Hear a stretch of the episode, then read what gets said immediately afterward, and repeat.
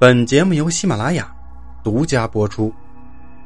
借火，这是我老师讲的。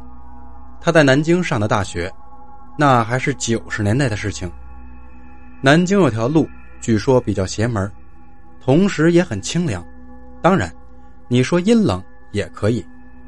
总之，我老师和他另一个北方的舍友受不了南方的酷热，总觉得那是个避暑的好去处。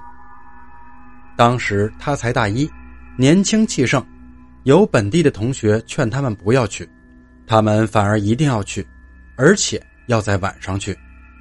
两人去以前，带足了装备：白酒两瓶，啤酒五瓶，火腿肠若干，烧鸡一只。那条路果然清凉，六月底的天气，他俩居然有点冻得慌。好在有备而来，坐在路边，野餐开始。我老师的酒量，锻炼多年以后，是三瓶封顶，而他大一那年是第一次喝酒，所以当时的酒量可想而知。和他同去的哥们儿，据说量比较大，然而鉴于他们充分的准备，所以可以负责任的说，这俩货都喝醉了。醉到什么程度呢？我老师说，基本是走不到十步吐一下，自然。他那个状态还能不能完成这么高深的数学，我深表怀疑。反正大家知道他俩大醉了就好。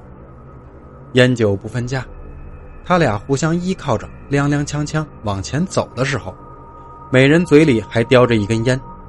到现在他都没想清，那么频繁呕吐的情况下，怎么保证嘴里有烟的？话说他俩正走着，对面传来个低沉的声音。借个火。他俩都没把烟卷从嘴里拿出来，以接吻的姿态把烟凑了过去。对方借完火走了。那哥们儿应该是比我老师清醒点走出几步，忽然站住了，含糊不清的问道：“刚才是不是有人借火啊？”